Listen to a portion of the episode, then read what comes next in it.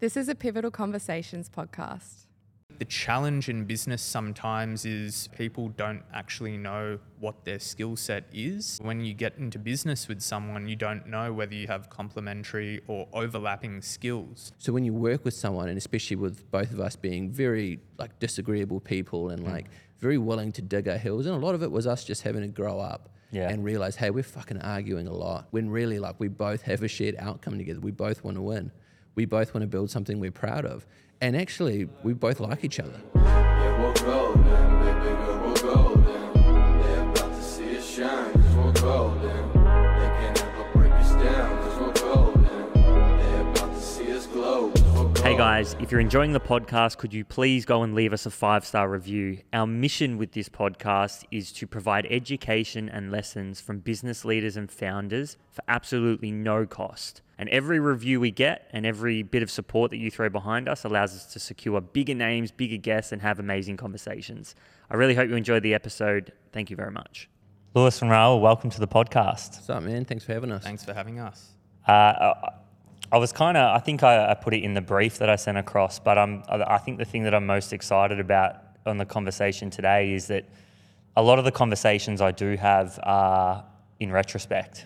So, you know, they're either after an exit or um, they are, you know, someone who is, you know, had the success. They, they might be seven or eight years into the business. Um, and although I know you guys have business backgrounds and, and this isn't your first rodeo, um, you guys are in the mix of a startup um, in, a, in, a, in a world that's changing daily at the moment, you know, and, and you also started your business in um, COVID, which, you know, I, I look back now and look at just how much has changed over that period of time. I mean, you know, things like TikTok, um, the is obviously, really, you know, changing. So that's the thing I'm most excited about today. And, and I'm, uh, you know, excited to learn about, um, dive into your journeys before the startup, but then also dive into some of the lessons that you're learning in real time, which is, you know, exciting. So yeah, welcome to the podcast. Thanks, Thank man. you. And I think you know, um, just to comment on like starting anything during COVID.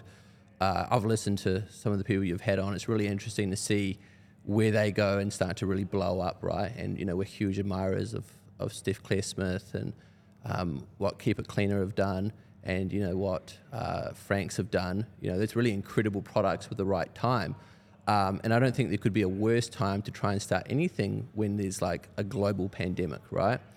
Um, and you know, the sort of interesting observation that I had just sort of thinking about a pandemic is you typically have to worry more about am I going to be alive than is this business going to succeed? And once you can kind of uh, navigate that uncertainty, you know, which is potentially your impending death, then you know, startup death doesn't seem as bad, right? But I would say that you know, at the same time, right, you have um, extra levels of introspection. And I think that for us, you know, starting during a pandemic, particularly trying to work with supply chains, trying to work with international partners, trying to, um, you know, get investors from overseas who pretty much think the world's changed, so are only focused on certain areas, you know, it requires you to really think about what your brand values, uh, what your brand is trying to do, and what you think you can shift the needle with, because um, nothing's more important than human life at that particular time. So once you can get over that, you've really thought about what's more important. For us, it was like, okay, we can't even really communicate with each other as freely as we'd like. You know, um, we can't see each other. I was in Melbourne. Uh, sorry, Ra was in Melbourne. I was in Wellington. Uh, anyone in Melbourne was going through absolute hell, right? You know, they were really locked down. So we had to use the time to try and be extra thoughtful and then perhaps, you know, have extra conviction in what we wanted to build. And so for us, tomorrow was really um, a factor of learning what those things were and then putting that out to the world. Yeah, hundred percent. And I think, I mean, that's one thing I'm excited to dive into with you guys is like the startup story and and kind of how did you actually come up with the idea? Like, what uh, was the spark to get into this space? Because I, I get a feeling there's going to be a pretty cool answer there, um, and and some great insight. Because I think. And, and you guys can touch on this, but like when you are going through a phase like um, we've just gone through, it is a bit of a reset. You know, like I I think that's probably one of the biggest insights from from my perspective is like I've never really gone through a recession as an adult. you know, um, and and or more, uh, you know, the kind of like 2008. I was, you know, I can't I, I can't tell you off the top of my head, but I wasn't I wasn't an adult, you know, I and I did wasn't aware of business cycles and uh, and so on, and so it's interesting, right? Like you're going through a period um, where you kind of get hit with this pandemic, and then there's a lot of information out there. But the one thing that I've realized and started to feel was that the tide is turning, and so we're going to enter just another, you know, uh, long period of innovation, you know, and, and it's going to be the start of a reset. Um, and and you know the the best times to start businesses, you know, um, from what everyone says and what experts say is is in a in, is in a period of, um, you know, or in that that turn. So, what what give me an insight into the startup story? Like, how did you guys begin? Where did the idea come from? And um, you know, you guys, you know, um, have been out and and um, you know, uh, been you know, being backed and and so on. So, so can you give us an insight into that story and how it started? Yeah, well, um, at the time, Raoul and I were living together in San Francisco. We lived in like the absolute hacker house, right? It was like MIT guys, um, you know, people coding during the day, trying to build things, you know, to launch into Y Combinator. Um, you know, our flatmate built a venture scale business that raised $20 million sort of some months later. And, you know, frankly, like Raoul and I were both quite kind of burnt out. And, you know, he was in New York at the time working at Uber. I had my first software company, which was venture backed. Um, and, you know, typically you'd think things were going well. Um, but actually, we needed something to give us a bit of a break from this kind of like constant, always on lifestyle. So we joined a gym. Like that's like the first obvious thing one can do. Um, but we joined Equinox, which uh, I'm not sure if you're familiar with, Yeah. but you don't go because it's got a bench press. You go because they have cold eucalyptus towels and they have steam rooms. And it's like this really nice experience at the end of it where you get this little reward for yourself. And they provide free skincare products. And it was a well known brand. Um, but for us, it was like, what the hell is an amino acid face wash? These don't smell that good, and they actually kind of make you clammy afterwards. So we'd leave the gym feeling really sweaty. I've always had skin problems from a young age. I had acne; it really affected my confidence. And so when we sort of looked at what I would use, and I had this, my whole routine planned out, and I was quite advanced in this. Raoul has this incredible mind for utility. He thinks of things as well. We could probably take what you enjoy and make this a lot more utilitarian, right? It doesn't have to be this complex. What are the basic steps? How can you take that experience of like Equinox and that idea of a spa and combine that into skincare that actually works? Why does it have to be one or the other? Why can't it be four seasons as well as like something that a dermatologist would say works? And there are active ingredients that do that, and there are certainly experience in the products that can do that. And so our view was let's make that happen, right? Because that should exist. And we feel that should exist because it made us feel good. And it certainly felt good for us going to the gym and having that experience. So we wanted to take that and, and, and naturally think about how we could scale it. And skincare was that category because it's a product that you can build and then release and then continue to formulate and grow off the back of and get to more people fast. My follow up question is going to be on brand. Sure. And and the reason is because I think I mean when I look at your product, I think what you've done really well is you've obviously seen this gap in the market, right? Which is the first step of, of any, you know, um, business. But I think the thing that I'm most interested in is um, how you guys have seen your brand on the back of this, right? Because you Yeah. just mentioned that you were quite advanced. So you guys knew what you were looking for from a product perspective from the beginning. But then obviously the next step is, all right, well, how do we, what are we wrapping around this product to actually, you know, um, get it off the ground and, and you know what what what um, segment of the market are we actually really going to go for? But i want to back up before we go there because it's not every day you speak to people and they're like yeah we're like we're, we were living in san francisco. What you know you were working for uber Yeah. um, raoul Yeah. um, and you know obviously yourself in a in a business where you know a venture backed software company, um, and and you guys are you know um, young, right? In in the grand scheme of things. Yeah. So so I want to touch on the journeys that you were both on before that. Yeah. To give some context to where how you've gotten to where you are today, and I think also talk about one of the things I'm. uh, One of the reasons I was really excited to talk to both of you is the lessons that you're bringing into business to be able to accelerate the process. And I think the reason I am because I've I've owned businesses now for a while myself, and like this being a new business for myself, it's like things are just moving quicker and you know what to do. So I'd love to touch on your journeys individually, you know, Yeah. and, and then obviously together and Yeah. and then we can start to, to to dive into some of the principles and, and things that you kind of brought across with you. Yeah, absolutely. I can go first. So, I think I would describe my journey up until starting the skincare brand as the archetypical uh, ethnic child born in Australia, get good grades in high school, go to a good university, do a commerce degree, during commerce degree, identify which career is going to make the most money. It was investment banking at that time. Get job at investment banking, work 100 hours a week, miserable. The only jo- joy was partying on the weekend and start to have this sort of itch and burning desire to do something with more purpose and meaning, which at that time felt like starting a business but I didn't feel that I had the skills or the experience to go out on my own at early 20s. So spoke to another guy and he said, "I've heard of this innovative, disruptive technology company that's shaking up the taxi industry and they hire uh, defected investment bankers to do operations. I think that's perfect for you." Google Uber, had never heard of it, tried the product out. It was incredible, applied, was fortunate enough to be one of the first, I think, 10 people in the Melbourne office. Spent a year there working on the taxi product. So at that time, Uber was actually illegal in Australia, and there was some wild stories there. Um, and was performing well, and got tapped on the shoulder, and they said, "We've got this food delivery app idea. Melbourne has been greenlit as the second market in the world to test this out. Would you like to do that?" So got to really go on an incredible journey launching Uber Eats in seven different markets across the world. That took me to America. I spent two years in New York, having a great time working, partying, living that New York lifestyle. One part of the story that Lewis did miss out is when I landed in SF, not only was I burnt out, but I was physically blown out as well.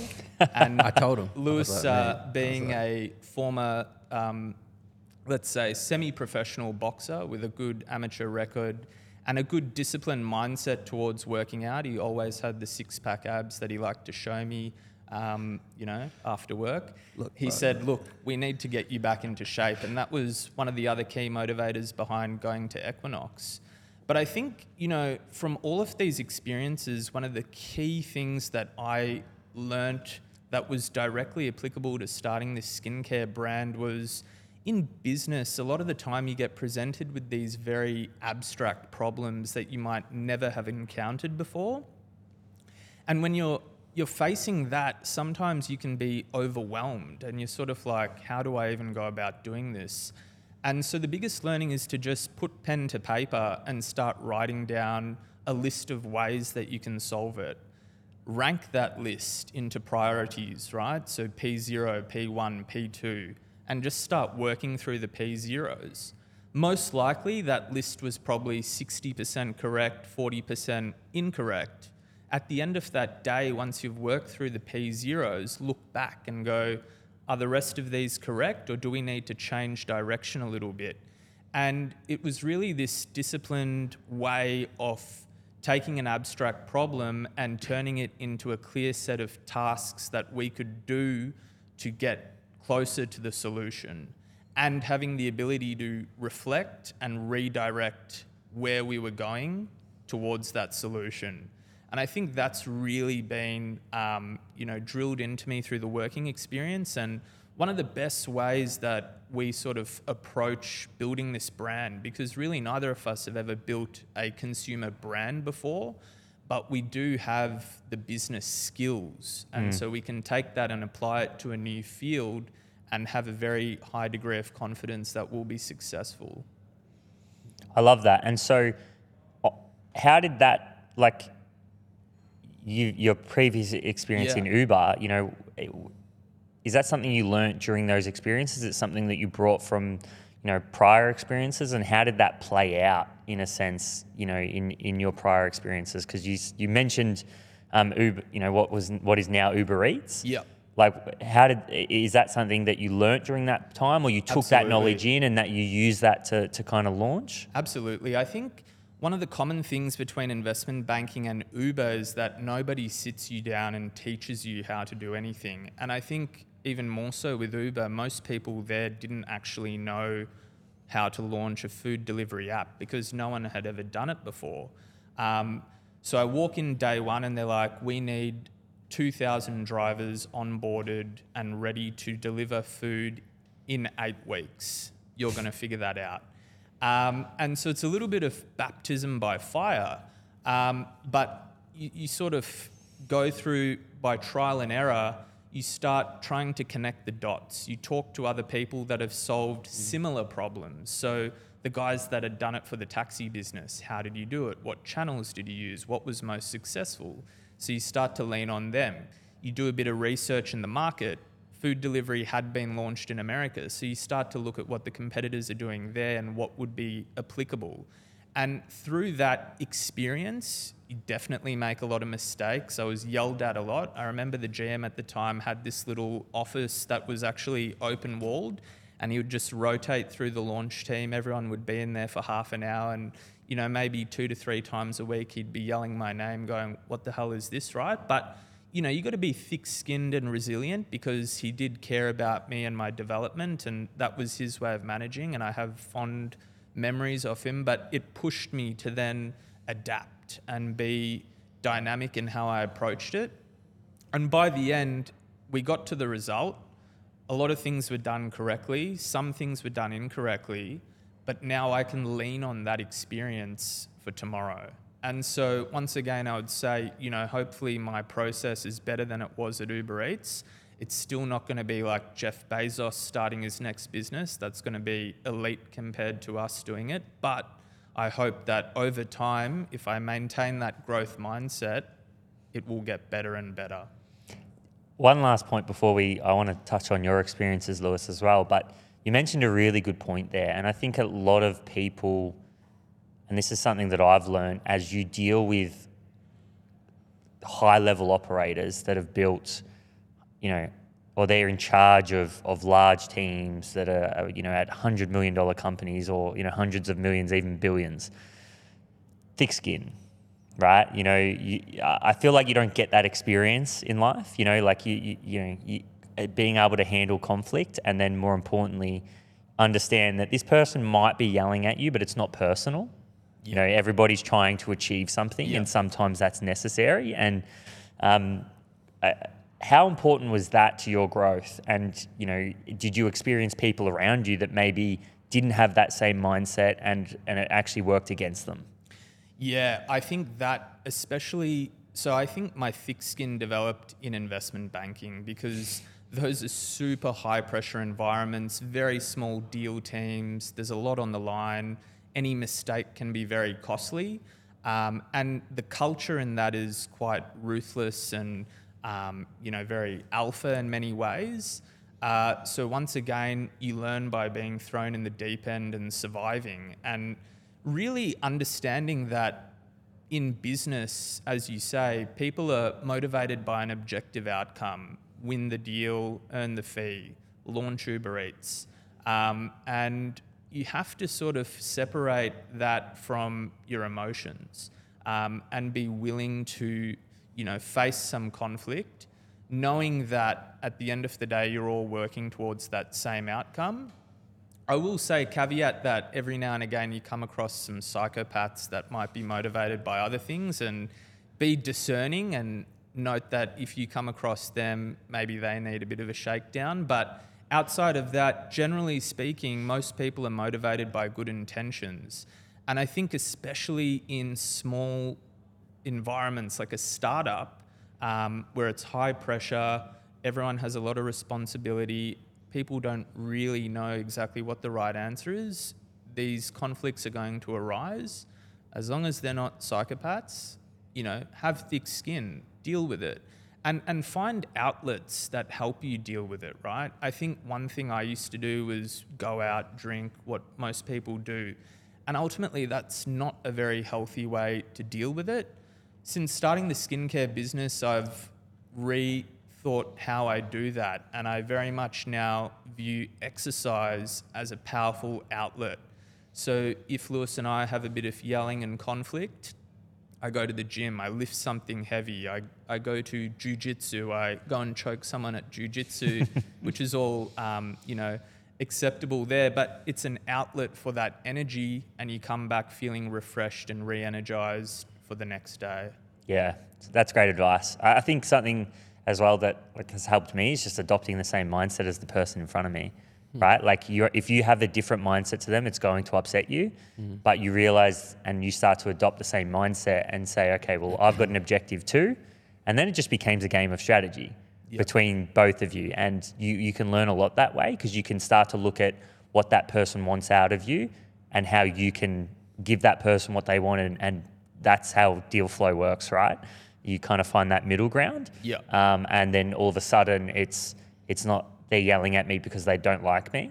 Or you know if you adapt that mindset it can be that kind of that's when you can get upset. You're like oh you know I'm, i want this person to like me because i think that's going to help me get the outcome.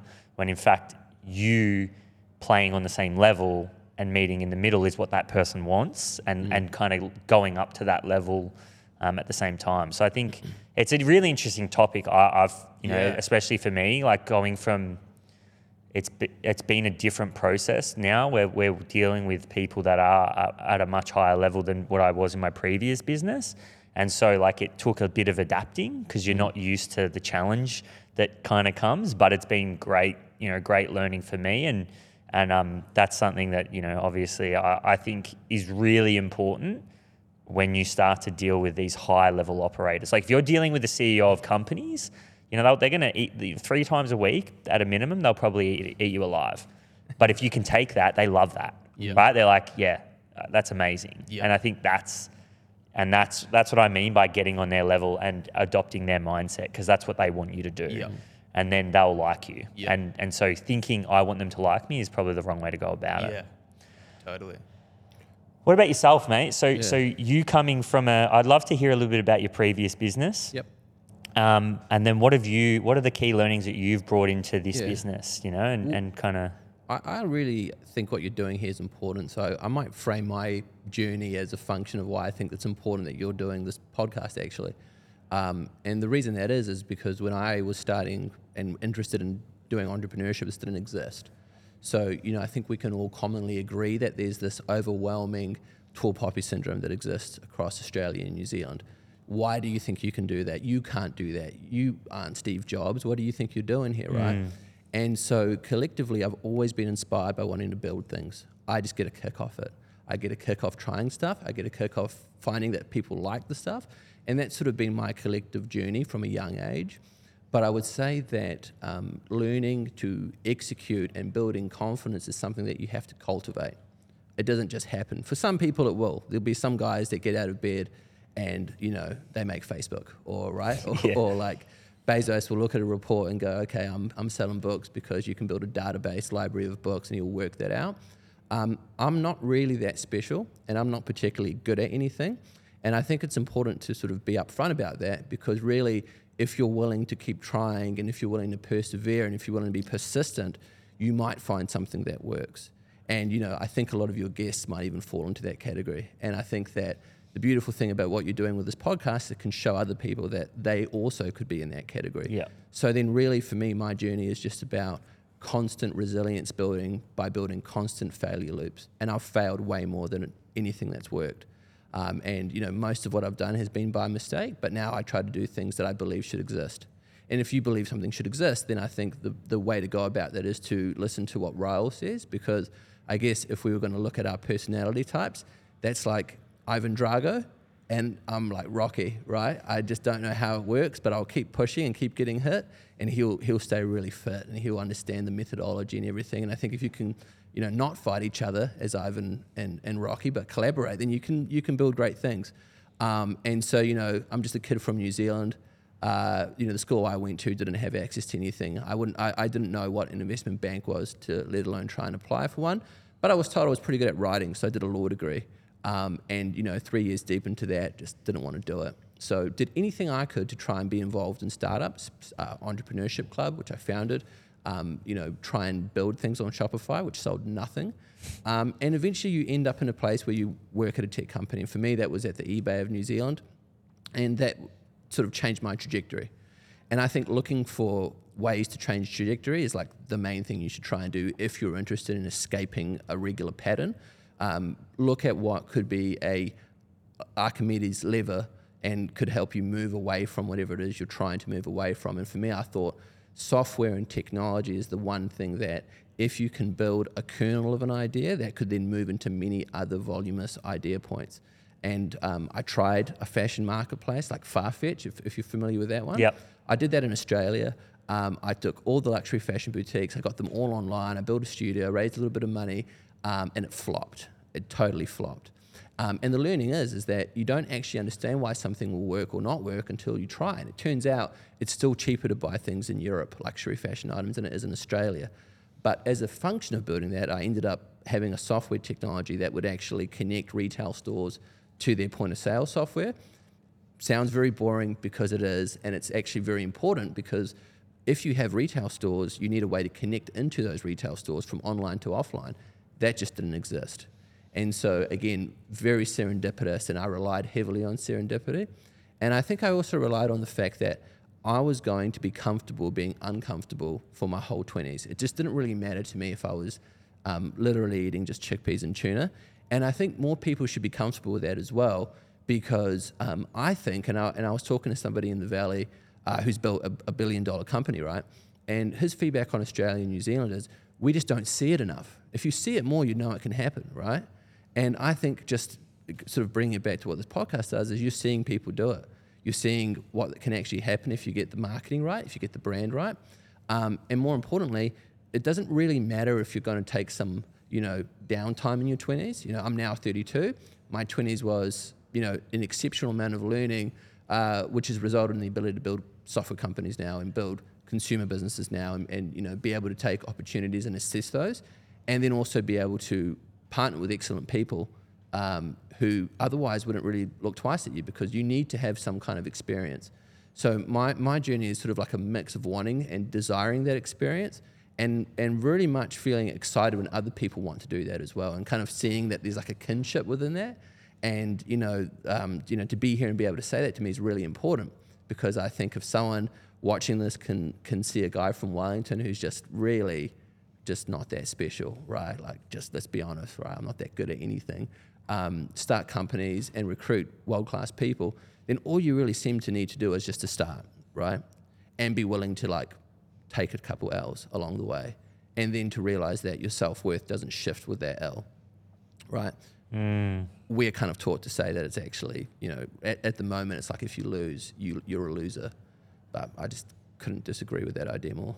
Yeah, it's such a good point, that last bit, especially around taking L's. Like, it's not attached to your self worth. And it's actually, if you can take that mindset, Totally. you can start to, to uh, one of the other points that you mentioned, which I really love, was like how, uh, the evolution of your company, Yeah. which was like, you know, you built a company on the back of a failure Completely. right? And you kind of changed it into something that um, had value in a market, Completely. right? Um, and I think that's half the battle. And I think one of the key lessons that I think I took from what you just said was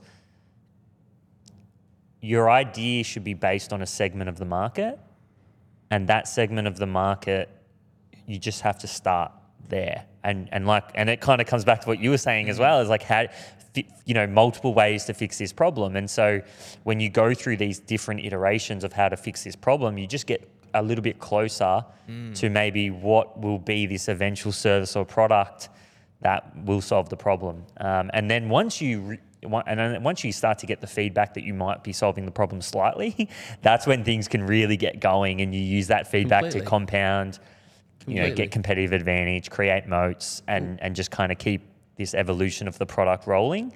Um, which is just great insight. I think genuinely to someone who wants to start a business is you.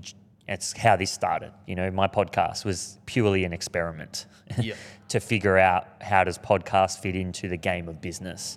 Is there something there, or more importantly, how does content? But then podcasting just seemed to be this really efficient way to solve the problem of content because TikTok was born, and you know, like ANZ Bank can't just go making stupid TikTok videos of their co-workers dancing. Like it doesn't get them anywhere. So, but then NAB come out and they start a podcast, and that podcast is currently in the top 20 every week. And so, you know, having that touch They point. come in here. Pardon? They they come no, in no, no. But just in general, that was that. You You're know, that, proving your that was a thesis really true. big. I look at that market and just go, well, okay, Yeah. well, NAB's doing it. Where, where's ANZ? Got it. Mm. right? And and if NAB's connecting with customers on that level, you know, it, it and I just kind of look at it this way and go, okay, well, you know, is there something there? And and so, but it's the idea of like, again, like we, we just started. We got like, cool, we'll just get a studio. We'll launch a podcast. We'll give ourselves 11 months of runway. Uh, and if we get to that 11 months and we can figure out how to monetize um, a podcast or at least get one off the ground, we'll, we will know what direction we have to go in and we'll get that insight. And so that's what we did. Um, and it just started from this idea okay, well, there's, uh, you know, how, where, w- this is the segment of the market. This is the kind of place we want to play in, and let's just give ourselves some time to figure it out. And and then you we went one direction and it was completely wrong and completely failed. Um, but that gave us the insight to go in the direction that is now working. And so I think like that's kind of coming back to your point of, and, and you know, more importantly, the collective conversation of what really, as um, as an entrepreneur, kind of what your your role is, and and learning from that. And and you know, um, I don't come from any or you know formal educational background. You know, um, I'd say that the last ten years has been just trying to figure it out. Um, and understand business as a mechanism, and, and that collectively has compounded to a point now where I feel pretty confident of the steps to take, and, and that's kind of what you guys are saying as well Yeah. Definitely. let's shift now to what are the you, you guys are well and truly into a startup Yep. um, i love what you're doing what are some of the things you've done in the early days that have really worked um, because when i ask this question to someone who may be seven years into the journey what may have worked seven years ago is not relevant right now um, but i think that you guys can share some insight as to potentially what is working right now Well, for starters, just to sort of go back, like we thought that we should build skincare products that people would love to use because they feel amazing and they actually work. When we started with marketing, we really focused just on experience.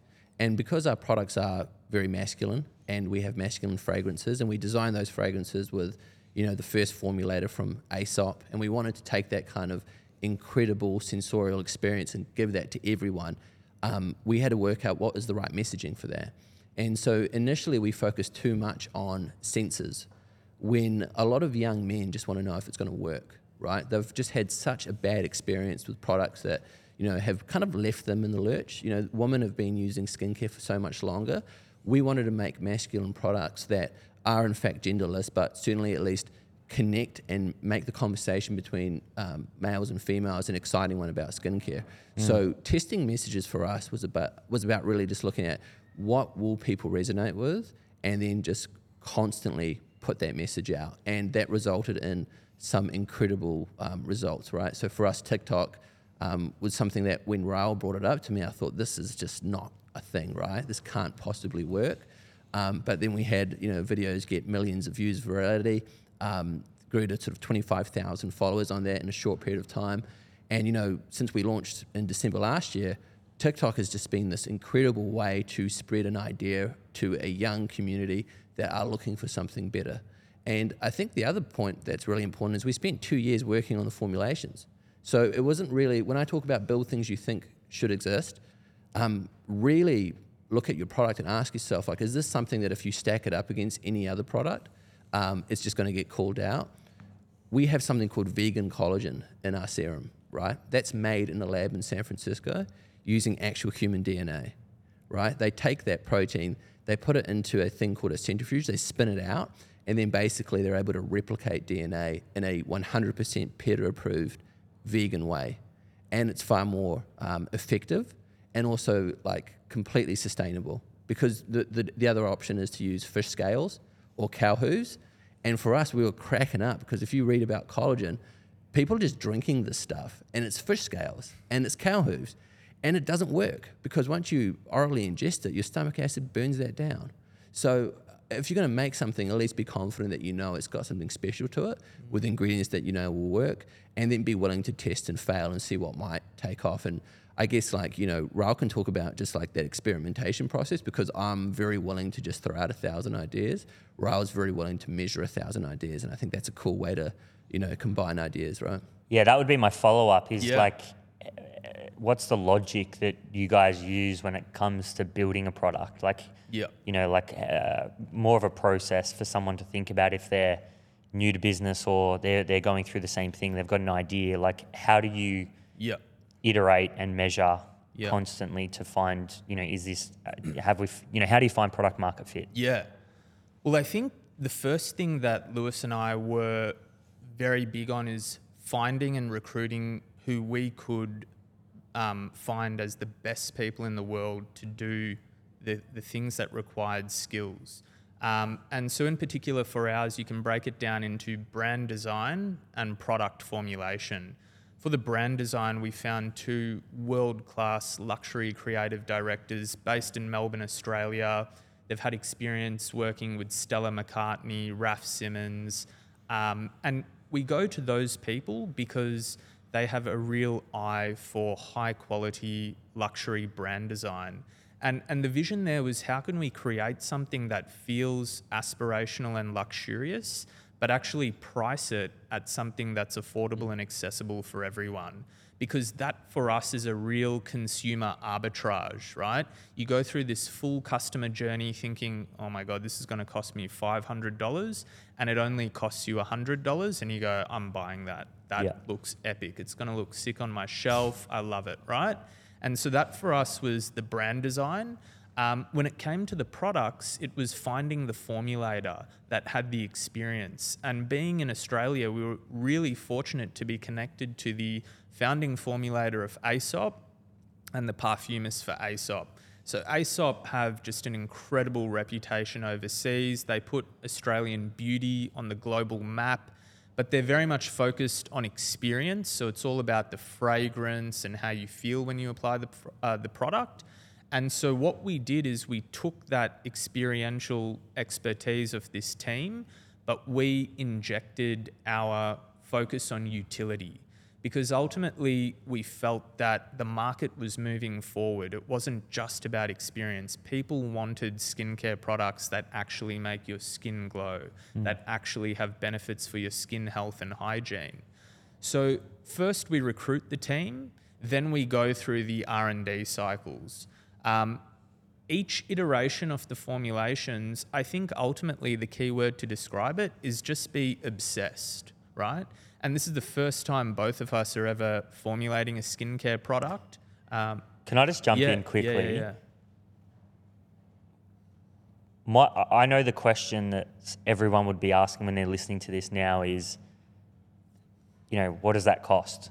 So, so you know, and and because and you know, you might have self self you know funded this. I, Yeah. I don't know, but that that would be the question that I know is going through everyone's head because Yeah. you're going to the best creative directors in probably Australia, you know, and you're going, okay, we're going there. So.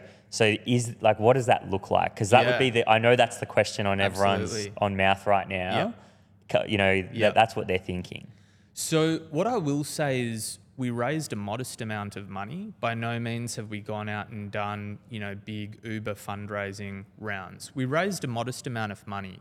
But what we, and I've learnt a lot of this from Lewis, who I would say is one of the best maybe I've ever met at doing this, is um, sell people on the vision, right? And and you have to believe the vision. And so if you want to start a business, first figure out what your vision is, make sure you believe in that vision, and whenever you meet someone that you're trying to recruit, sell them on the vision. Then I would also factor in that it's going to take a lot of time to convince, you know, world-class creative directors to join your team, right? It took us 4 months to convince them to join. countless coffees, phone calls, hours and hours talking about the vision, ideas. You have to convince them that not only your vision is the right one for them to align to, but that you are the guys that are going to take their brand and turn it into something great. And the final thing I would say is be generous with equity. Um, because if you can get someone to buy into the vision, then you can um, save yourself on the cash and give them equity. Uh, but they'll only accept that equity if they believe in the vision. And so that for us was a huge part of it. Coming up with this vision, spending hours and hours talking with them, getting them to buy into the vision, getting them to believe what we believed. And once you can do that, you can recruit anyone in the world to join your team. Yeah, it's and, and the reason I wanted you to touch on that is because I feel it's such a you know, like for someone starting a business, they don't necessarily think that way unless you've had previous experience. Like you just kind of think, oh, well, I have to self fund this. And you, you, you can kind of forget that really you just have, like, and we talked about it before the segment of the market, the idea, how we solving the problem. And then once you kind of get a gauge on that, you can, you really can go out there and create magic. And that sounds, that's a, like a, you know, a, a loose term, but it just means that you can make things happen. And I think that's really, because I know that I, when I asked you that question, I knew that that's what you guys did. Like you, I can see just through our conversations, even before we kind of jumped on the podcast. But I, I like that because I think that uh, I know that I didn't do that in my early days, and it was because I had no previous experience working for any company. Um, but I started a business, and so you think you have to do everything yourself, and everything's self-funded, and you don't give away equity, and you got to hold that for dear life, and you don't realize that there's more than you know there, there- there's more than that out there and i think that's a really great point. Yeah, absolutely. I would add that um, you know one thing as well is it's not just um, giving equity to the creatives; it's also getting um, the manufacturers to go to do smaller runs. Right? You don't have to go out there. A lot of people that I talk to say, "Oh, I need to make you know fifty thousand of these or hundred thousand of these." You can start smaller, and when you get traction, up the MOQs, up the volume that you're building with. That's smarter. Do things that don't scale originally, and there's a great blog on this, and you can Google it. But I would also look at it and think most of the things you need to build today do not require immense amounts of money. You know, I also have a software company which has cost me nothing, but will generate substantial monthly revenue just by itself. You can do many things at once because the access to the tools and the talent and the skills that you need are becoming ubiquitous. It's no longer the case that a software engineer is this um, heralded wizard. Um, OpenAI just released a tool that will make you know basically a lot of industries redundant, right? Lawyers, journalists, like a lot of these tools that require objective outputs can now exist. What can you build off the back of that that makes an interface? Um, in the case of our products, like we wanted these to be luxurious feeling, right? And you know, just to be really upfront, when people make products, like they ask you, like, how do you want to price this? So they look at the price and they sort of reverse engineer it. We said um, a much higher price point, and then once they made them, we dropped our prices entirely. So be mindful of what that will do to your margins, but at the same time, think about what do you believe can happen in the long tail. And you know, the result of some you know many thousand customers so far are telling us that actually, hey, these feel incredible and they're so affordable. It's like, yeah, well, shit, because you know they're meant to be five times the price. We thought we were going after a different segment, so we're glad you like them. Hey team, if you're enjoying this episode, please remember to follow or subscribe on whatever platform you're tuning in on. We do not want you to miss out on any of the education we're putting out. Now, back to the episode. I hope you enjoy. I just wanted to take a little bit of your time to say thank you to our major sponsors, BizCover. Uh, they are powering the podcast currently. They are the reason we get to travel and have all the amazing guests on. Uh, but they're also a really amazing company. They're a business insurer that are insuring Australians all over the country uh, and making sure that if something does go wrong in their business, uh, it's not painful and it's not deadly. Uh, if you're an e commerce business, uh, having insurance is really, really important because anything that goes wrong with your product and you are liable, uh, and with the way the economy is currently, um, and manufacturing and shipping and all of these things, and potentially stock going missing, just having your business covered uh, could save you a lot of pain. Uh, so if you're interested in getting a quote, uh, it's super easy. It only takes, you know, you can get insured in under 10 minutes and there's no paperwork involved. Uh, the, their link is in the show notes. Go check it out and get yourself a better deal. No, hundred percent. I mean, I can completely under. I, I can feel that in deep in my soul because Yeah. we're almost in a similar position. You know, like um, I remember sitting on a call, an agency hit us up to to partner, or you know, to to be an affiliate type thing, and they hit us up and they're like wanting to know about our service and stuff, and they're like, "How the hell do you make money?" And because and and they were talking about studio time. Um, and similar to what you were saying before with the arbitrage, it's kind of like, well, you know, we think we've got a model that can deliver the same quality that a studio might, but at half the price. And we think we've got the unit economics to really make that work. Um, and, and he kind of didn't pay it any respect. Um, and it's similar to what you guys are saying in the because we try to give this luxurious feel, this this high end quality product, but we want to do it at a price that makes it scalable for the client, right? Because that's what really matters. And if we can achieve that, eventually um, we'll have that power. So I think it's like I, I love what you're saying with that because I think I can I can definitely feel that myself. Um, and I think that what you were saying before around that arbitrage is is a is a is a is a great strategy because um,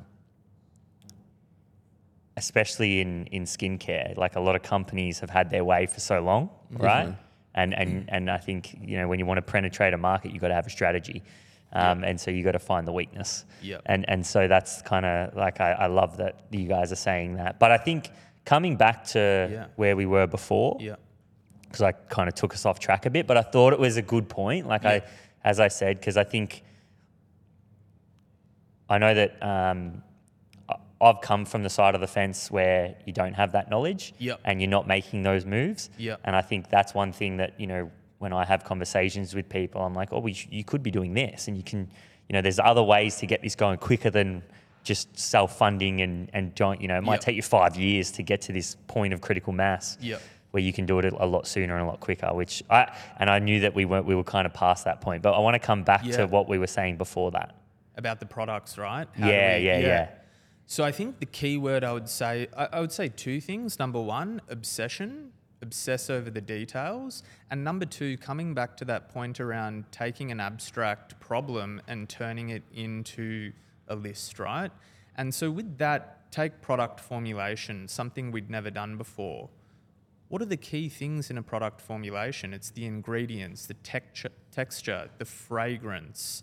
Um, what does it actually do for your skin? So the benefits, the packaging, how does it dispense? Map out all these different factors. Maybe there's 10, there's 15, right? That forms your framework. So now all of a sudden you've gone from having no framework to a framework. So when the first formulation version comes back, sit down with your framework, work through each line item. Do we like the fragrance? Do we like this? Do we like this, right? Keep an open mind and think about what your customer wants from all of these different touch points. So just to focus on our products, for example, with the texture, we looked back at our experience. When I started using the skincare at Equinox, I'd be hot and sweaty after a workout. I'd have a mm. cold shower. I'd put on this really thick, oily moisturizer. I'd think that my body had cooled down. I'd step out into the Californian sun and I'd be glistening in sweat, oil, grime. Terrible experience. So every time I got the formulations back, I'd go, is this light, fast absorbing? because I think my experience is probably going to be indicative of a lot of young men's experience. If you're using a moisturizer after going to the gym, you don't want it to be thick, oily, and give that post gym sweat experience. Um, with the fragrance, we thought th- this is a really funny story actually. When we started, we'd go to Sephora and buy, you know, 50 different cleansers and try all of these ones. And Lewis once came back with this cucumber cleanser and he said, This one's awesome. We should make ours smell like cucumber. Try it. It's in the shower. I go and I try it and I, I start dry reaching at the smell. I realize because it's evoking a memory of gin and tonics with cucumbers, which is the last thing that I want to smell in the morning before work. So then we researched it. We're like, why am I remembering that? And we realized that fragrance was actually really linked to your memories. So mm-hmm. human beings remember through fragrances.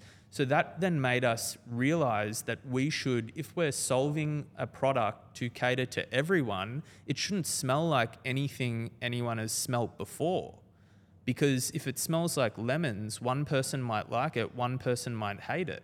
So we created really unique designer fragrances. So we sort of mapped out the factors, and that's how we, you know, start to turn the abstract into an objective process. And we just obsessed over it.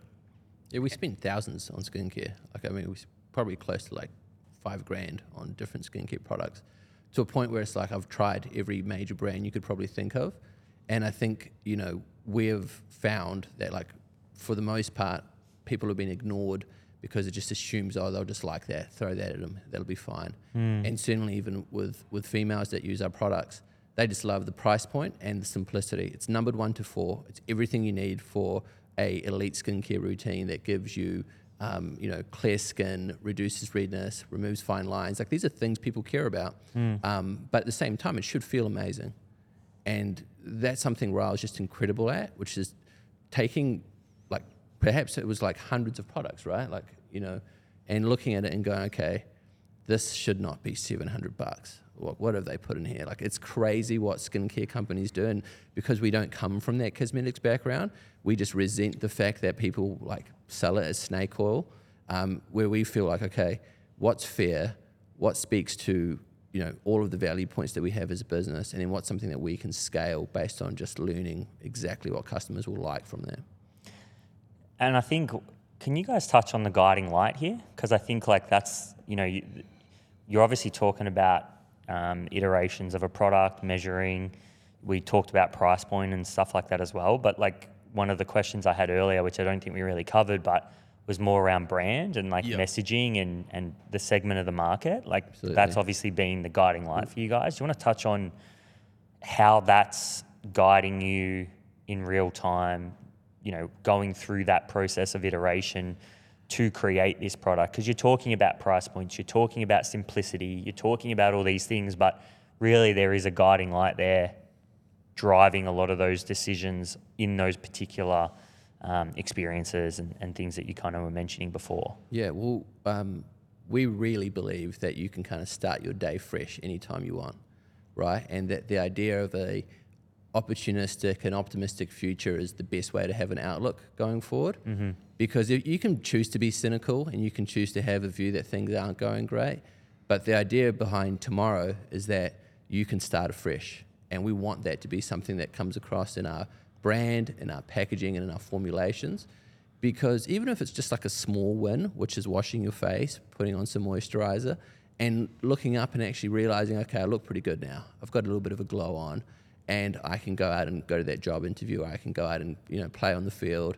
Um, that's enough, and it doesn't have to be this like major shifting thing to um, you know make you want to go out and do something big. It can be a small win, and personally. I've used skincare every day since I was 13, and it's always been my secret little win. It's been that thing that makes me feel good. If I was going to like a huge um, venture capital meeting, um, or you know, meeting like a exceptional CEO, this is that little win that no one knows about, right? This is that little thing that I have for myself. Um, and so when we build products, we think that they should be like a ritual, and that you know, four steps takes a minute, right? And within that, you're starting to give yourself a meditative experience. And that little meditation can just be putting your skincare on. It doesn't have to be incense lighting, candles on, you know, curtains closed. It can just be getting ready for work or going before bed.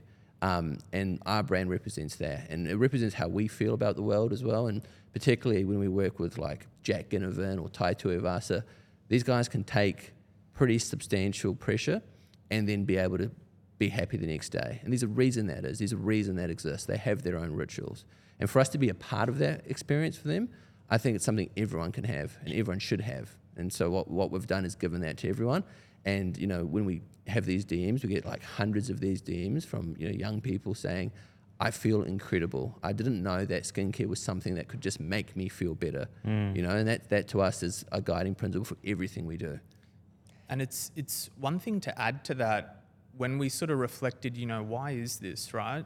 Um, we sort of look at the current state of affairs in Australia, America, the UK, and the developed world as on the Maslow's hierarchy of needs. Basically, everything has been taken care of. And so we're now at the point of self actualization, right? Our food, our safety, our drink, our uh, social, everything is you know fully optimized to the nth degree. So now it's about self-actualization and finding your purpose in the world. Um, and you're not going to achieve your purpose in the world if you have sleep under your eyes and you feel grimy, right? It's such a simple thing of refreshing your face, moisturizing it, putting on a serum that completely changes your perspective and mindset. It makes you confident, not only in the way you look, but in the way that you feel after going through this routine, much in the same way we think about brushing our teeth, right? It's almost gross to think about stepping out of the house without brushing your teeth. There was a period in society where people didn't brush their teeth, and then that happened. And we think about skincare as that next step for people. Um, you step out of the house, your skincare has been done, you are now ready to go and do whatever it is that your purpose is in life. And so we sort of work back from that. We're here to provide people with a routine to support them in their journey of self actualization. It's such a great way to think about building a product, isn't it? The ritual, you know, like um, for me, what you're saying at the moment is my haircut. You know, like I, I, I have to get one every two weeks because I'm on camera. And if I get on, like, beyond two weeks, I'm like, fuck, I look like shit, you know, or like I'm not going to be confident um, in even presenting, you know, or having conversations, you know, and, and, and it's, it's such an interesting way to look at things is like, you know, great businesses are built on the back of products that become a part of humans' rituals. Definitely. And you said, um, you know, what changes between like say 2008 and now. Our observation is we've moved away from the things economy to like the feelings economy and the experience economy. So like instead of the item making me feel good, what I do for myself makes me feel well. So I'd rather invest in myself as the new luxury. And you know, typically people are doing that across many different avenues right now. I think a haircut's a perfect example of that. And good for you. Like so you should. And I think we're we're sort of taught to feel like these little investments in ourselves aren't okay, but we're fortunate that we live in a time that we can make these investments and we should because what's more important than confident people in a world like today? Hmm. What's more important than just having the ability to get up and try something and know that you're ready for the day? And I think if we could cultivate more of that confidence, then the future's looking great. And you know, if we can be a small part of that just by giving someone a nice smelling foam cleanser and a serum that makes you glow, then I'll be happy. And I believe that should exist. And I resent that all these fantastic young people who have all these excellent ideas don't have perhaps the confidence they should have. So then when we partner with athletes and we partner with, you know, successful people and, you know, are mentored by them, we want to involve the conversation. So our community is about that self-improvement, that constant confidence that is only cultivated. It's just not like there. I don't think anyone wakes up with that. And you know, I certainly don't. Right? I needed to. I put some serum on downstairs in your bathroom before I came on this. Right? I felt good. That's okay. Yeah, yeah, for sure, hundred percent. One thing I'm looking at with you two, which I really I love seeing, is and you you obviously can see that you and you've also mentioned this, but you're you're a you know storyteller, you know can sell the vision and obviously the you know product orientated. How important is it, you know, whether you're in a partnership or not, but to have both of those sides taken care of in a business, um, because uh, you know, I know that for me, like I'm very much a detail on the product kind of person as well. Um, but I'm actually not a detailed person. So um, working on the product is probably not my skill set. I can definitely sell it. Um, but, um, you know, I, I've got people in my team and, and my partner as well are very good on the detail side. So, like, can you talk to that and just how important that's been for you guys in the early days? super important. I think we think about it, it's like a sports team, right? You don't have two full forwards, you have one full forward and one ruckman, right? Um, you need to have complementary skill sets. I think the challenge in business sometimes is firstly that people don't actually know what their skill set is. Mm. So then you don't know, and, and it's sometimes difficult to identify what someone else's skill set is. So when you get into business with someone, you don't know whether you have complementary or overlapping skills. I think the advantage that we had is we were actually friends for quite a few years before we started the business. Um, we used to talk about business, we used to go out, we used to eat together. And so I started to understand what Lewis's strengths were. He saw mine. He used to live with a gentleman that I worked with at Uber, and I'm sure they spoke a lot about me behind my back to learn a bit more about my profile. And then we lived together, right? And I don't think there's any better way to learn about someone than living with them, right? Starting a business is a big thing. So, I mean, if you're going to commit to starting a business with someone, live with them for six months, really get to know them, see what they're like in the morning, the night, because you're going to be talking to them most of the day. And in doing that, we see our complementary skill sets, and that's really a synergy, right? Because that's going to make the, the duo a lot more powerful than if we were both just super visionary, but no one could put together the to do list for what we need to do for the day, then nothing would get done. Um, and I think the other thing is, you know, at the end of the day, it's not just about the destination, it's about the journey. And so it's awesome to work with someone that's good at something you're not good at because you'll learn. And learning's fun and you improve. And so I'd say, you know, I was terrible at coming up with this vision or convincing someone to believe in this idea that wasn't there. It You was a future it was a future idea, right? But Lewis coached me. I learned through observation.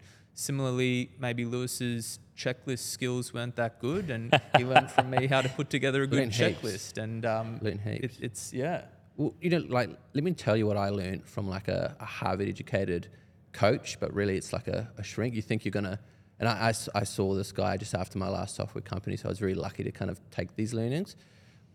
Typically, when somebody is upset with you or there's in a sort of anything aggravating, it's not personal, it's a projection of some kind. So it's easy to take a confrontation and then want to push back with your own view of why they're wrong and you're right, right and wrong, right and wrong, which builds this total wall uh, of self righteousness and nothing gets done. And I think a really simple framework for like working with anybody is asking, am I trying to be effective with them or am I trying to be right? And in most cases, you don't need to be right. There's just no outcome that really matters for you to be right in other than to fuel your ego. So when you work with someone, and especially with both of us being very like disagreeable people and mm. like very willing to dig our heels, and a lot of it was us just having to grow up Yeah. and realize, hey, we're fucking arguing a lot and we're fighting on this stuff. When really, like, we both have a shared outcome together. We both want to win. We both want to build something we're proud of. And actually, we both like each other, right? And it's easy because this is kind of like a marriage, right? A partnership does that. You're going to have to tell people personal things and, and build trust as well. And I think on that kind of, you know, more emotional side, you have to realize, no, like, that's done. This idea of like be a stoic general, like, there's times for that when you're at war, but you're not always at war. It's not a constant war. It's really just a case of being supportive as well and being willing to ensure that person gets your support in a way that encapsulates what a partner should do for them, right? Uh, and sometimes Ryan needs a hug. So if he needs a hug, give the guy a hug. No, I mean it's a good point, and I think that's one of the biggest things in having a successful partnership, whether it's you know life partner, business partner, whatever it is, is like learning. You learn more about yourself through those moments, and you have to be pretty introspective because what you're saying is true. Um, you know, I, come from a I would say my in my early days, you know, I moved out of home really early at, at the age of 18, and um, you you kind of when you're that when you're that old and you kind of have to figure out how to pay bills and and rent and and so on. It, it you you you know for me in the early days it very much was war. Mm. It was like every day was a grind, and mm-hmm. you know there was part times that were very very hard. You were the only owner as well, right? Pardon? was it just you? when you Yeah, in the early mm. days, hundred percent. And so, but even just more around the fact of moving out of home, right? It was like you know you kind of have to learn all these things on the fly, and if you haven't been taught them. But the biggest lesson I learned was was when I got a partner, and even just in business, is like you know what got me to where I am is not going to get me to where I need to go. And so a lot of that is like you know I was fighting everything as if it was a war. And so when you get into a relationship or thing and you try to, you know, you, you, like what you were saying, this kind of stoic general, that's what got me through those early years. But that's not gonna, you know, like if I want to be a great father, if I want to be a great partner, if I want to, you know, um, you know, bring a partner into the business and and we want to operate effectively, you you can't fight every battle with that Yeah. mindset because it Yeah. just will not work. You know, you'll drive more people away from you than you will be, you know, be able to get them on the ship. So, what you guys are saying is just such a a great um, lesson um, of personal growth. And that was going to be my next question for you: is on on a on a note of personal growth, what have you two learned individually that has made you better entrepreneurs, you know, in the last three years together? Yeah, I think definitely is moving away from pure stoicism, which we both can be, and we've both read Aurelius and we, we like the book Meditations, um, is, is empathy. And it doesn't just mean to um, each other or to our partners, uh, it means to ourselves and it means to our customers. Because I think that if you can't really be happy and love yourself in the sense that you know um, things go wrong, and if you wear that on your on your shoulders by yourself, it's going to be really hard for you to move forward. It's going to be really hard for you to be focused and present because you're just grounded by, um, I guess, negative emotion. Um, and empathy allows you to realize that's happening and address it versus sort of push it to one side. And mostly what people are going to do is just like try and wear that themselves. Um, we've been pretty good at going, and, and this was something as recent as last year going, look, man, I think we both need a break. You know, we've been going at this for three hard years of war. um, what do you reckon? Should we have a holiday? Is that all right? And it's like, we're like apologizing to each other for wanting a holiday. He, I go to Europe, he goes to the United States, we come back and it's like, what? Why didn't we do this? And so you kind of connect like brain with heart. And when you have that level of clarity, you don't actually need to stop because you know that stopping is just part of the whole journey. It's not like, um, you know, has the fire, um, you know, been put out? The fire's always going, but you got it under control. And I think empathy lets you control fire more than uh, emotion and stoicism do. Because if you're too emotional with fire, then house burns down, as they say. If you're too stoic with fire, you just don't really. There's no worry about light. Mm. There's no light. You got. You need a bit of a bit of empathy to understand yourself. Love that. I love that.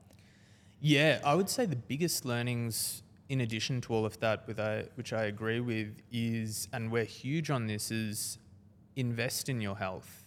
Um, And I think that what we've learned through this journey, first of all, starting off when we were in New York and SF, and we were still doing the go out every weekend, have 20 beers, eat the burgers, wake up on Monday feeling shit, going to bed at 2 a.m., you know, doing emails till 1.30, all that sort of stuff, it's very amateur.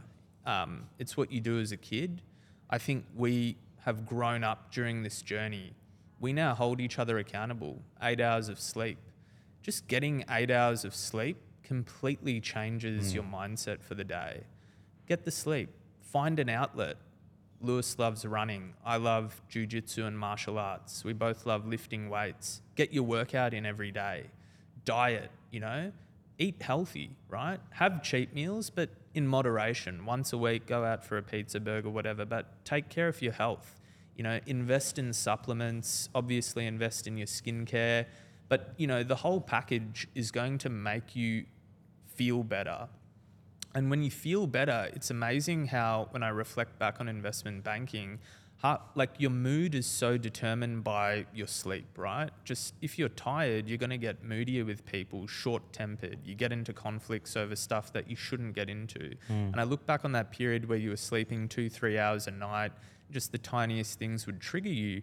Now you get eight hours of sleep. The amount of fires and curveballs, you know, there was a period during COVID where we were like, every morning we're going to wake up and there's going to be a new black swan event, a new three month delay. Someone's going to let us down.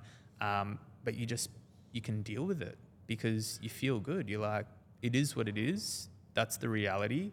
How do we move forward accepting that that's the reality? So, really, we, we- and we hold each- each other accountable to that. Take care of your health. Our biggest flex is us sleeping. It's like how many how many sleeps do you like? How many eight hour snaps do you get? Right? And it's like we're always getting seven eight hours. So it's sort of like our biggest flex. And I would actually say that we have more issues to deal with daily than we did pre-launch during COVID because we're scaling. Right? We have thousands of customers that you know want more products. We have ambassadors we have to work with. Um, we have to talk about retail supply chains. Like these are things that typically are extremely stressful, but nothing feels stressful if you've had an eight hour sleep. Guarantee if you get that down to five or four, um, it might feel a little different. And there are times where that's going to happen. So, you know, like don't give yourself anxiety about thinking you need to sleep like eight hours, otherwise you're failing, because that's a feedback loop that's not helpful. But realize that in the long run, there are sort of basic foundations. And I love this idea. It's like, you know, before you're the CEO or founder of a company, be like the CEO of yourself, right? And like, what, what would a CEO have for himself? It'd be like eight hours sleep, a meaningful relationship with friends, um, you know, connection with family, uh, healthiness with respect to food, and just like some outlet for joy, right? That makes you happy. And whatever that is, you should do that. Shouldn't be just like one or the other. Yeah, I think it's such an important. I think like figuring out what you value.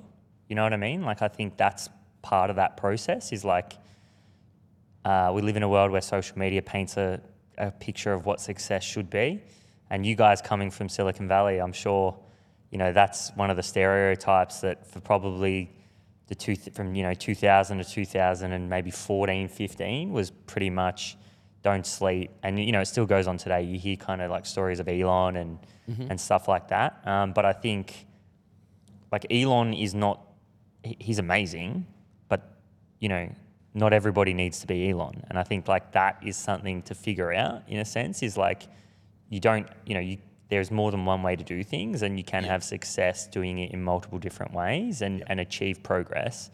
You know, like um, I think the one thing with humans is is like um, you give yourself what's the what's the is it the law and it's like you give yourself 16 hours and you'll do it in 16 hours if you give yourself an hour you do it in an hour so Yeah. you know that's actually something that elon preaches himself um, and so the idea of you can achieve you know if like you don't need to just ha- run off three hours sleep you know you can do it in you can have eight hours worth of sleep and if you give yourself um, X amount of time to get the work done that you need to, instead of saying, well, no, I need to be up at 4 a.m. and I need to finish at 12. Um, inevitably, you know, if you give yourself a period to kind of get the same amount of tasks done, you, you more than likely can do that. So it's an interesting one, you know, and I think it's a constant journey. And I think as you get older, you start to value different things. Definitely. You know, like I'm sure that in the early days of, of your of you know your your journeys as well, like you know you were mentioning Raoul that you were doing those things and Yeah. and I was too, you know, and, and that's starting to change now. So I think it's a really interesting conversation that Yeah. Well, I can say, I mean, just my 20s and my last startup was three to five hours, and I get more done uh, in a day with eight hours sleep than I ever did. Yeah, exactly. And that's because, frankly, you're just driven by just like an anxiety that you think you need to keep working. But like the science is proven. Like it's like you got four hours of deep work available to you.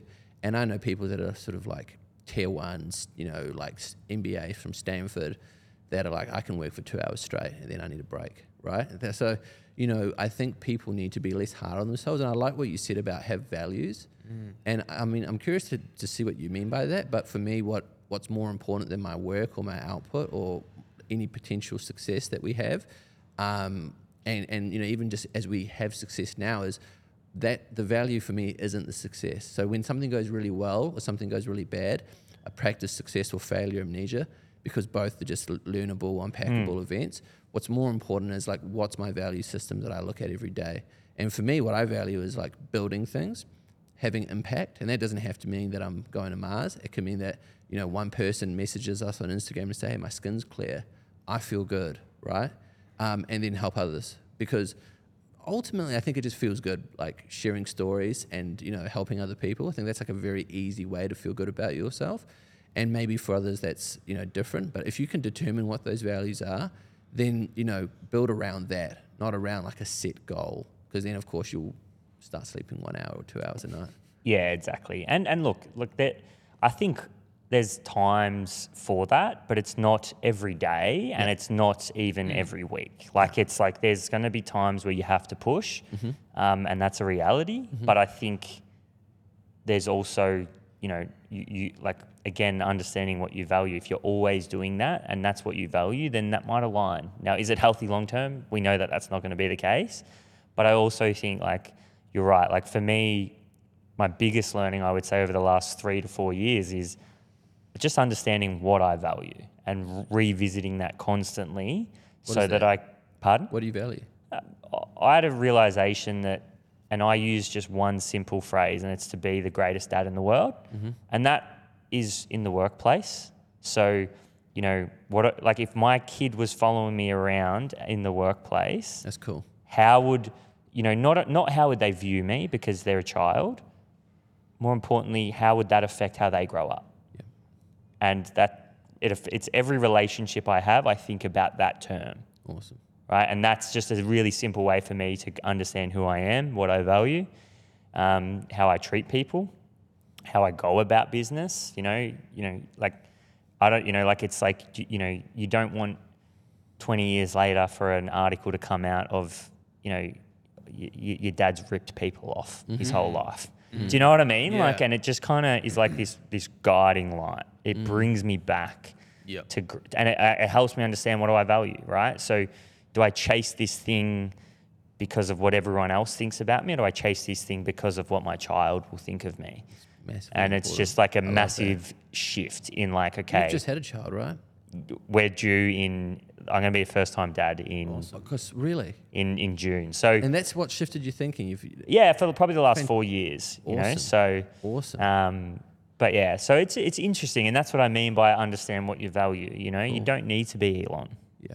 You just don't. Like, there's mate, you're not going to be Elon. Like, there's going to be one of Elon every 40 years, True. and and you know, but you got to you got to be, and you got to understand what you value. And I think that's you know that's something that's really important. And there's, there's just like, let alone being Elon, like there's more than likely you're going to fail, right? On a scale of like zero to one, there are way more chances something's going to not go your way, that you're going to fuck it up, than you are going to get it right. So if you're trying to be Elon and if you're constantly failing, that's not going to feel very good, right? But if you have a value system, if you have um, a view to try and improve, then like as you do fail, inevitably those will be unpackable and learnable events. And I think now we're moving away from just like the service orientated culture where you just have to try and like be in a career. I think young people, as long as they take that mindset, will end up getting paid to do something because they've had that experience.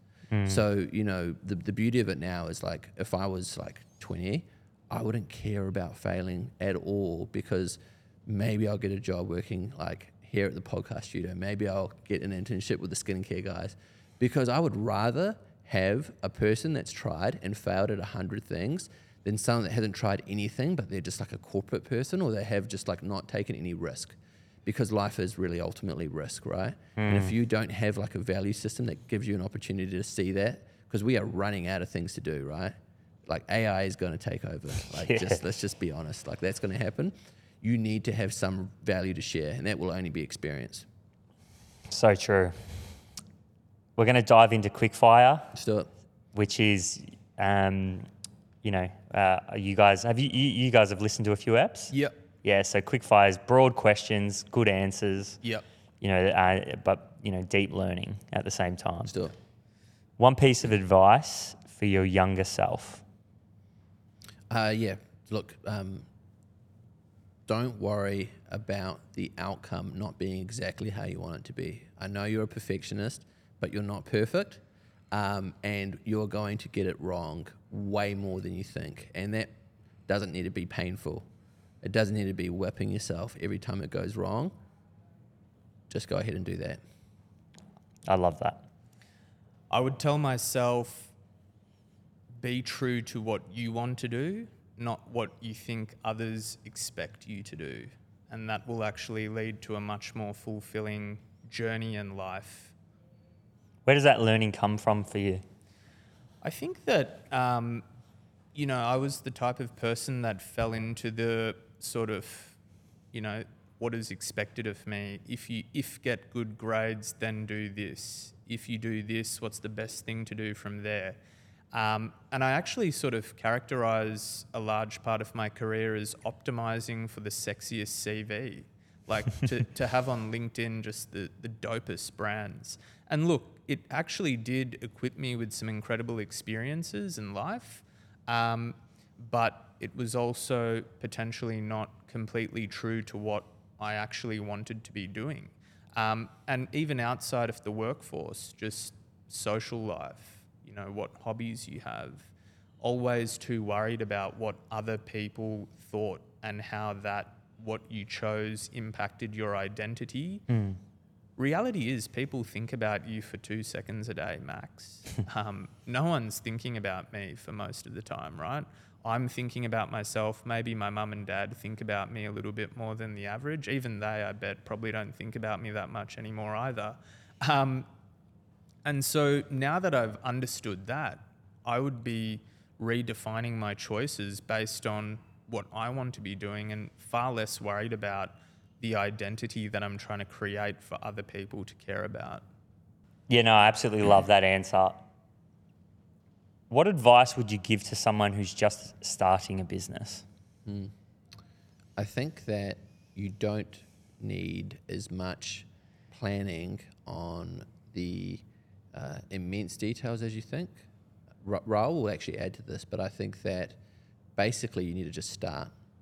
And basically, you need to work out really quickly how you're going to generate revenue tomorrow and ignore every other part of the noise. Because when you start a business, you're default dead, right? You don't have any revenue, you don't have any traction. And, if you fundraise, you're even more dead because now you owe people money and now you actually have um, shareholders that you're accountable.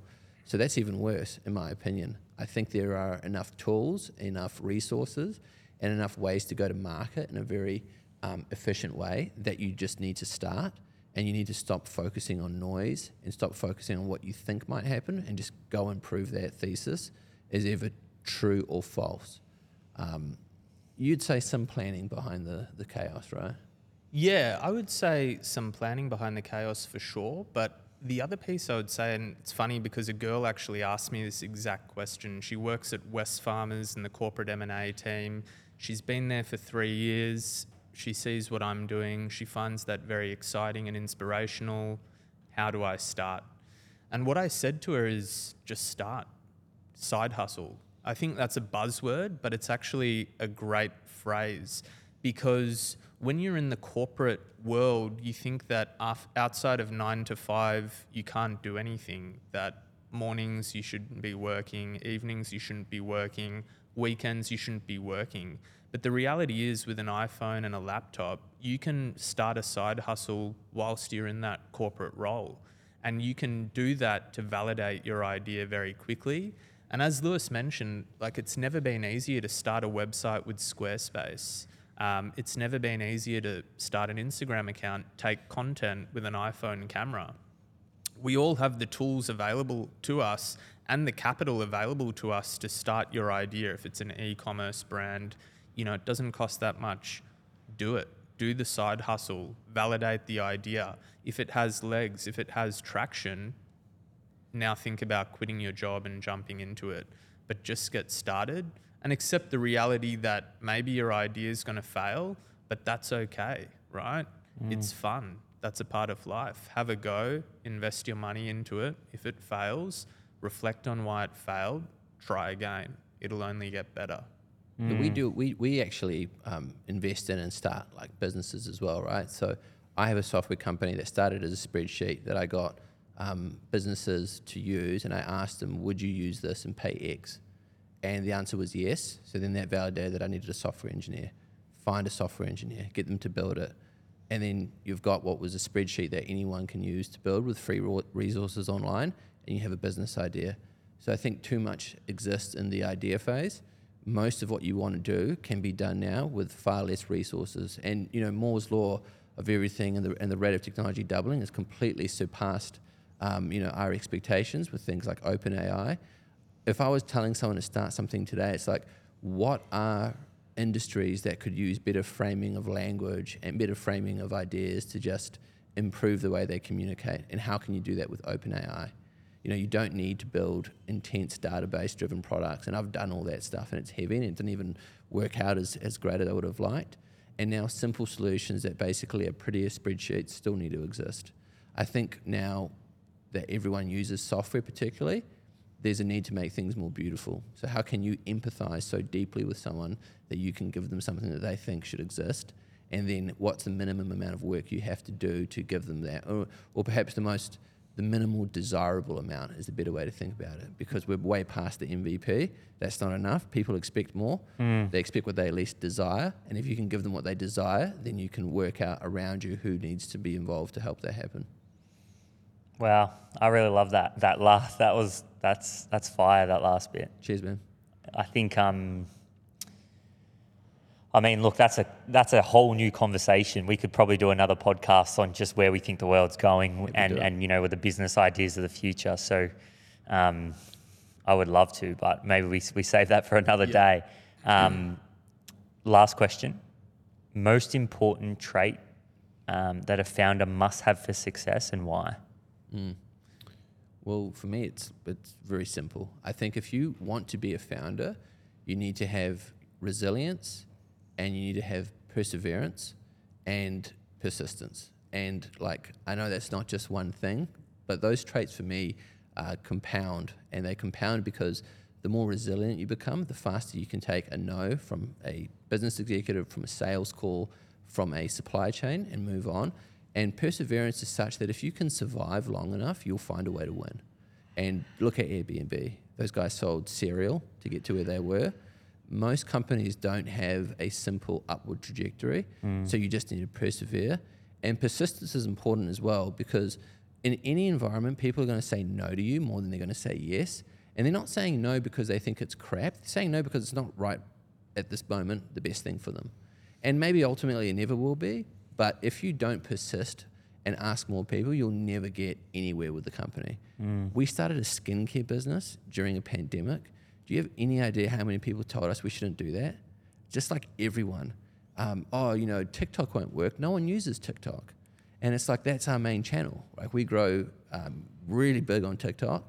And it's like, oh, it's because, you know, young people use it. It's like, everyone in retrospect can tell you why something didn't work, but no one will tell you at the time that you should persist. So, isn't that kind of like a, a weird paradox? Um, so, just persist. So true, very true. Yeah, I think just building on what Lewis said, it is to be a cockroach. And I think the cockroach is the best analogy for this for two reasons. Number one, the cockroach is resilient. You can try and squash it, you can try and kill it, but that thing keeps coming back, keeps moving. I think um, Brian Chesky, the founder of Airbnb, his early investors described him as a cockroach. They're like, this guy will just not go away. He kept coming back, he kept coming back, and he made it, right? And so I think that's the first attribute of a cockroach. The second one is that cockroaches do not give a shit what you think about the way they look or the decisions that they make, right? They're the ugliest little creatures that have outlived Homo sapiens and human beings, and they're here for a reason, right? And I say that because my experience in particular, leaving a good job at Uber to tell people that I was going to start a skincare brand, raised a lot of eyebrows. Even my parents were like, Are you okay, son? Is everything all good in your head? Friends from the corporate world, like, What the hell do you know about skincare? What do you know about, um, you know, Facebook, Instagram? when you tell people about TikTok, they're like, that's so stupid. Don't people just dance on that platform? Ultimately, it's because people are not thinking about you for that much. Um, and I think to a degree, especially in Australia, there is a little bit of tall poppy syndrome. When you step out of the cookie cutter mold and you're a little bit different, people's initial reaction is, how do I sort of cut this person down or how do I challenge their thinking because they're not doing what the herd is doing, right? And so you got to be a cockroach. You don't care what they think about you. You just have to really realign your self identity to only worry about what you want to do and just keep moving forward. And ultimately, when you succeed, you see that all of those people look at you with admiration, right? And it's probably coming from a place of fear as well for them, where they go, wow, this guy's just making some crazy decisions. Um, but when it does succeed, then you have people from Wesfarmers going, can you tell me how you did it, right? I want to start a business. How do you do it, right? And you start to mentor people. So I think it is to be a cockroach. I love that. Be a cockroach. no, preach. I love that. I think it's so important. You know, I mean, it's coming from someone who's running a podcast agency, which, you know, isn't of the norm. So I think um, no, that, that's great advice because I think you have to be, and especially you know most people when you ch- will tell you to take the the road that's easy to travel, when in fact you know mo- most of the time you have to take the road less traveled, um, and most people around you, you know, um, will tell you to be safe and play it safe, um, and, and inevitably the cockroach meant you know that that as a as a concept is amazing because I think it provides valuable lessons on what it really takes to start and, and grow a business because you're going to get a lot of no's Yep. and you're going to get a lot of people saying that you're crazy Yeah. Can you imagine if um, you listened to people if they said, "Hey, podcasting doesn't make sense. There's the radio, right?" And you just listen to them. It's just ridiculous, right? You have to. oh well that's what i mean like people in the early days were like well, what do you do like and, and they still do it's kind of like oh Yeah, it's cool like thumbs up and and so on but Watch, watch where this is in five years, and then they'll understand, right? Yeah, And exactly. And uh, I mean, that's probably a big lesson for people because I know that for me in the early days, I probably wouldn't have done it. You know, like I just would have been like, oh shit, like, no, I'm not going to do this. But now that you've been through it a fair bit and you kind of understand it, it's a lot easier for you to make those decisions. And, uh, you know, um, not everyone's going to understand. And that's why business is probably such a, a, it can be such a lonely journey a lot of the time because most people don't understand what you're going through. The conversations that you have at family events or at events in general that aren't around business owners. That's why when you get around business owners, you feel at home, Yeah. right? And you love the conversations, Yeah, and, yeah, and and it's a bit different because most other conversations are. And it's not to say that there's anything wrong with those people or those conversations, but they're just like having a conversation with someone who doesn't own a business about or isn't in a business or you know and so on is um, it can be difficult at times because Yeah. you don't you don't feel that connection and you don't they kind of don't understand what you're Mm-hmm. you're going through which is the toughest part of starting you know especially in the early days you're starting a business and you don't have any other friends that run a business and nobody understands what you're going through and and the tough you know the the tough slog that it can be it's like coming out of that um, you know, you, you you do get some, you do have some more stories, you know, to tell. So, um, I've absolutely loved this conversation. Um, Likewise, man. I, as I said, I think um, it's. I mean, look, I knew that there was something going on under the hood when I looked at the brand because I can, you can kind of start to read um, a little bit into things. But it's been amazing to meet you two. Um, I think you're doing amazing things, um, and I just love the detail that that you got both of you provide in the two separate areas that you do Mm. provide it in. Um, so yeah, I mean, look, uh, as I said, I've absolutely loved the conversation. Thank you. Um, a massive thank you to the both of you for coming on the show. Where can people find the product? Where do they find, um, you know, um, both yourselves individually, but also the, the product and the brand as well? Yeah, well, it's tomorrowskincare.com and just Tomorrow Skincare on TikTok and Instagram. I'm Lewis Geisen. It's like the vacuum cleaner, but just with a G. and I'm on a bunch of socials. I'm really interested to talk to anyone building stuff or that wants feedback on what they're doing. I'm happy to help.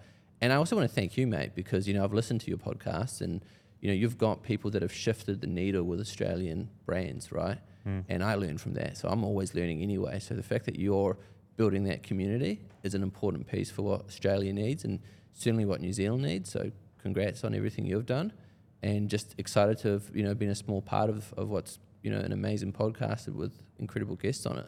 Humbled to be included within them. Thank you very much, mate. Appreciate it. Yeah, um, you can find me on LinkedIn, Raoul Lobo. Um, add me on there, shoot me a message. Would love to connect with anyone in Australia or across the world. Happy to chat about startups, skincare, TikTok, which I spend, we, we check the analytics on my phone. I spend two hours a day on TikTok, so I feel like I know a little bit about it now. Um, but yeah, awesome to be on the, the show and had a great time chatting. Thanks heaps, fellas.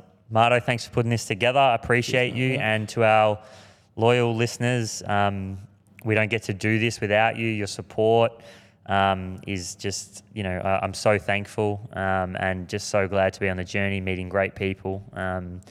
Thank you very much. And I hope you enjoyed the episode. We'll see you next week. Awesome.